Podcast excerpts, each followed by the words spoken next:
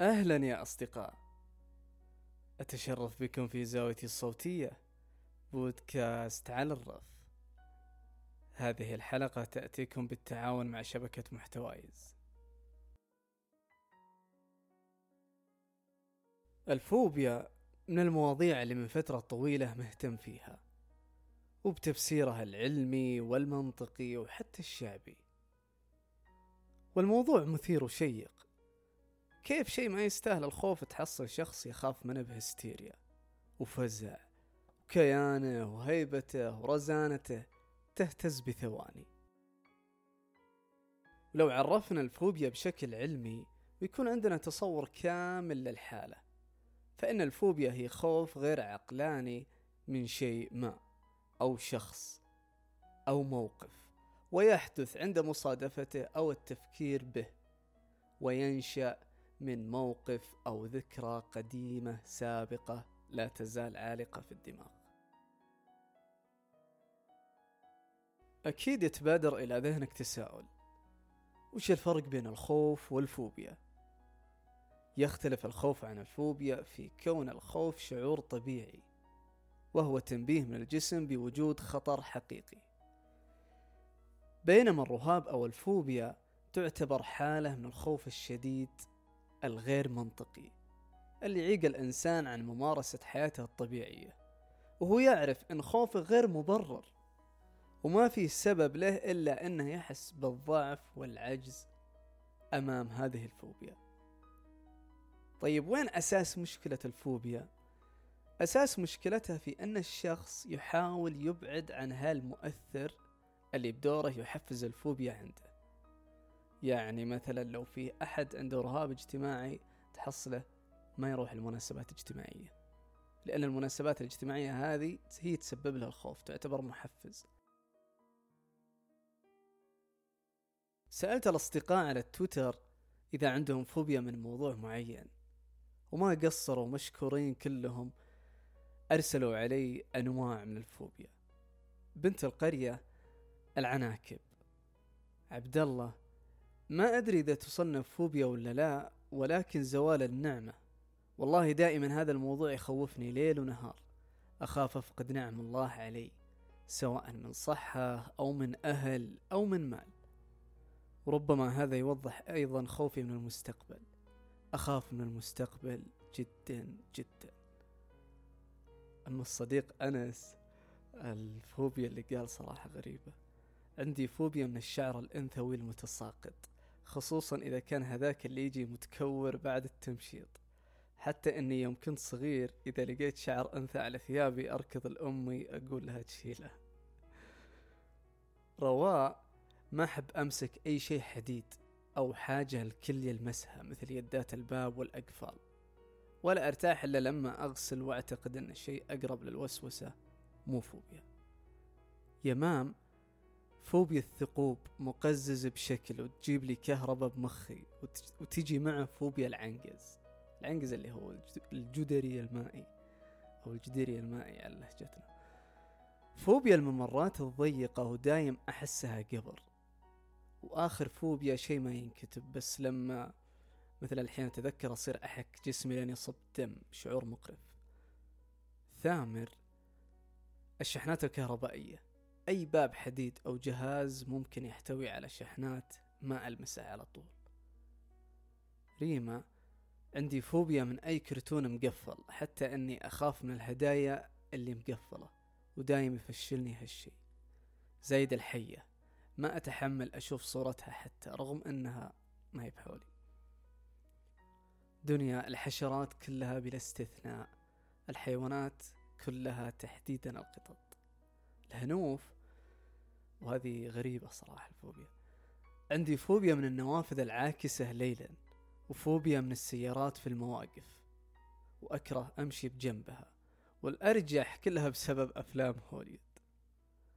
مزاج الأماكن المغلقة جميع أنواع الحشرات والحيوانات الطائرة والزواحف والأصوات العالية لمسات الغرباء مؤخرا أضفت لها فوبيا الركوب مع بنت تسوق. الصرف الصحي والخزانات إلى تقول الصرف الصحي والخزانات الأرضية. عندي فوبيا تخوف منها لدرجة ما أقدر أدعس عليها حتى لو متأكدة إنها ممكنة. ولا أحب أحد يدعس عليها قدامي. منيرة الحيوانات بشكل عام. الاختبار.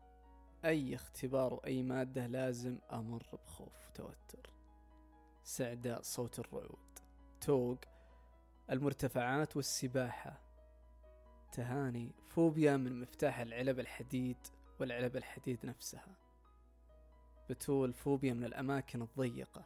حتى وأنا في مكان مفتوح مخي يتخيل أني في مكان ضيق ومغلق. زهراء فوبيا من الحشرات والطيور وأي شيء ممكن يطير بشكل عام. النهى جميع الحيوانات والحشرات البحر والمسبح والثقوب. أما أنا عندي فوبيا ما أقدر أقولها. ومثل ما قالوا الأصدقاء عن أنواع الفوبيا كذلك في أنواع عامة تندرج تحتها المخاوف والفوبيا. مخاوف تتعلق بالحيوانات مثل العناكب الكلاب الحشرات. ومخاوف تتعلق في البيئة الطبيعية مثل الظلام المرتفعات الرعد أو البرق. مخاوف من الحالات الطبية والإصابات الجسدية أو نقدر نقول أجواء المستشفى بشكل عام مثل الدم كسر العظام سقوط. مخاوف من حالات معينة مثل الطيران ركوب المصعد قيادة السيارة الأماكن الضيقة الأماكن المفتوحة. تشاركنا لمحة عن الفوبيا وتعريفها وأكثر أنواعها. الحين بناخذها بالبلدي وبالعامي وعندي كلام بقوله وبشكل مباشر. اعذروني بشفر الحشرة اللي أخاف منها لأن اسمها للأمانة يتعبني ويمكن يعيقني حتى أني أسجل. آه إذا ذبحك الفضول مرة هي حشرة سامة قرصت منها ثلاث مرات وكنت عادي أذبحها من الصغير. متى بدت المشكلة؟ بدت وأنا بصف أول متوسط. استلمنا كتب جديدة فأخذت كتاب العلوم وقعدت أتصفح صفحة صفحة لحد ما وصلت صفحة معينة فيها صورة الحشرة هذه. أنا كذا بدون سابق إنذار ولا إراديا ضربت الكتاب بالجدار وقعدت أصارخ. فتخيل المنظر معي بالصف وكذا. واحد سوى الحركة هذه ملفت شكله. فجوني العيال بالصف و... وقالوا لي يعني عسى ما شر وش فيك وكذا. فعلمتهم ويا ليتني ما علمتهم. يعني أكلت تنمر وطقطقة وحالة فكنت يعني صرت أي أحد ينادي والله إني أخاف أحيانا أسفه. أخاف ألتفت عليه ويوريني الصورة. الآن إذا تذكرتها أضحك صراحة. حتى بعضهم أقابلهم بعد سنين. ها أنت لا الحين على الحشرة إي والله لا الحين على خبرك. ف اللي صار إن الوضع زاد عن حده وطلع من المدرسة ووصل للبيت وصل للجماعة والمحيط اللي حولي. فكثاروا الاشخاص اللي لا أحس إنه يتدلع. لا لا هذا كيوت ما ثم يزيدها بل اللي يجيبها حية بغيت أقول اسمها. الحشرة هذه يجيبها لك حية واللي يجيبها لك بصورة واللي يحطها بعلبة. خلاص أنا وصلت الحالة يعني الحمد لله إن ربي ستر. ف بعضهم يحب يمازحك يحب يضحك معك بينما الموضوع ما هو ما هو ما هو حق مزح ولا هو حق ضحك ولا هو حق طقطقة. أنت قاعد تأثر قاعد تاخذ من أعصاب الشخص اللي قدامك. قاعد تستنزف من طاقته تخليه يمكن يتحاشاك يتحاشى أمور كثيرة بسببك. يفترض أنك تكون معاون له خلاص عنده فوبيا خلاص أنا أتعايش معه ولا أجيب لها طاري. أو أني أحاول أتساعد معه وأعالجه. بعضهم يقول لك لا أعالجك بالصدمة. أوكي أنا مقتنع فيه في بعض الأحيان لكن مو هنا. ما تعالجني هنا بالصدمة. فلازم يكون عندنا وعي بالفوبيا. ولو كان حولك شخص أو أحد كبير أو كذا أو شخص يعني ما مر عليه معنى الفوبيا من قبل وما يميز بينها وبين الخوف الطبيعي أو الحقيقي جميل إن نعلمهم ونوعيهم لأن يمكن الشخص هذا توصل معه يعني مواصيل أنه يمكن يتضرر أو يتأذى والموضوع يطلع من كونه نفسي إلى جسدي. ثم هنا تروح تتعالج جسديا. أنا ماني طبيب ولا أفهم بالطب لكن أعتقد أنها توصل بناء على الأعراض اللي بنذكرها الحين.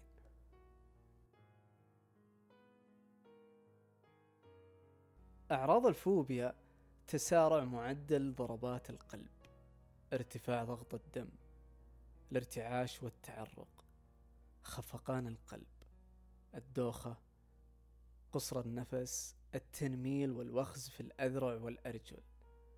التشويش المعرفي مثل الخوف من تدقيق النظر من الآخرين أو الخوف من الوقوع في مصيدة دون إمكانية الهرب. من هم الأشخاص الأكثر احتمالية للإصابة بالفوبيا؟ من لديهم تاريخ أسري مع القلق أو مع حالات الفوبيا. الأشخاص الذين تعرضوا لسوء معاملة. الإهمال. استراتيجية تربية ضعيفة من آبائهم في الطفولة. ومن أساليب علاج الفوبيا العلاج السلوكي المعرفي. وهو أساس التدخل للعلاج النفسي الناجح لكل أنواع حالات الفوبيا. ويتم هالعلاج من قبل معالج مدرب. خلال جلسات يتحدث فيها المريض عن الأشياء أو المواقف اللي تثير نوبات الهلع عنده. ومن خلالها يرسم له مخطط على فترات ويستطيع بعد بإذن الله أنه يواجه أي ذعر أو خوف كان لا يستطيع مواجهته في السابق. بعده يكون العلاج بالأدوية وهذا أكيد أنه عن طريق متخصص طبيب متخصص فيه الأسلوب الثالث هو أسلوب المجموعات. أن يجتمعون أشخاص عندهم هالنوع من الفوبيا ويحاولون يشجعون بعض يرفعون من معنويات بعض يعطون بعضهم الأساليب والطرق. وهذه شفتها في جروب اسمه كن واثقا على تليجرام متخصص بالرهاب الاجتماعي. فكثير استفادوا منه. وكذلك مع متخصصين معهم يحاولون يعني إنهم يتخطون هالرهاب. وكذلك تكلمت عن الرهاب الاجتماعي تجربتي في الرهاب الاجتماعي في الحلقة الرابعة وفي أساليب وطرق إن شاء الله أنها تفيد كل من يهتم فيها.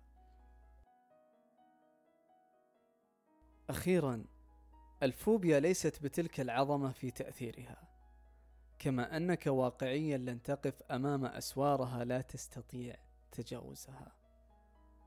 أسوارها منيعة ولكنها من ورق.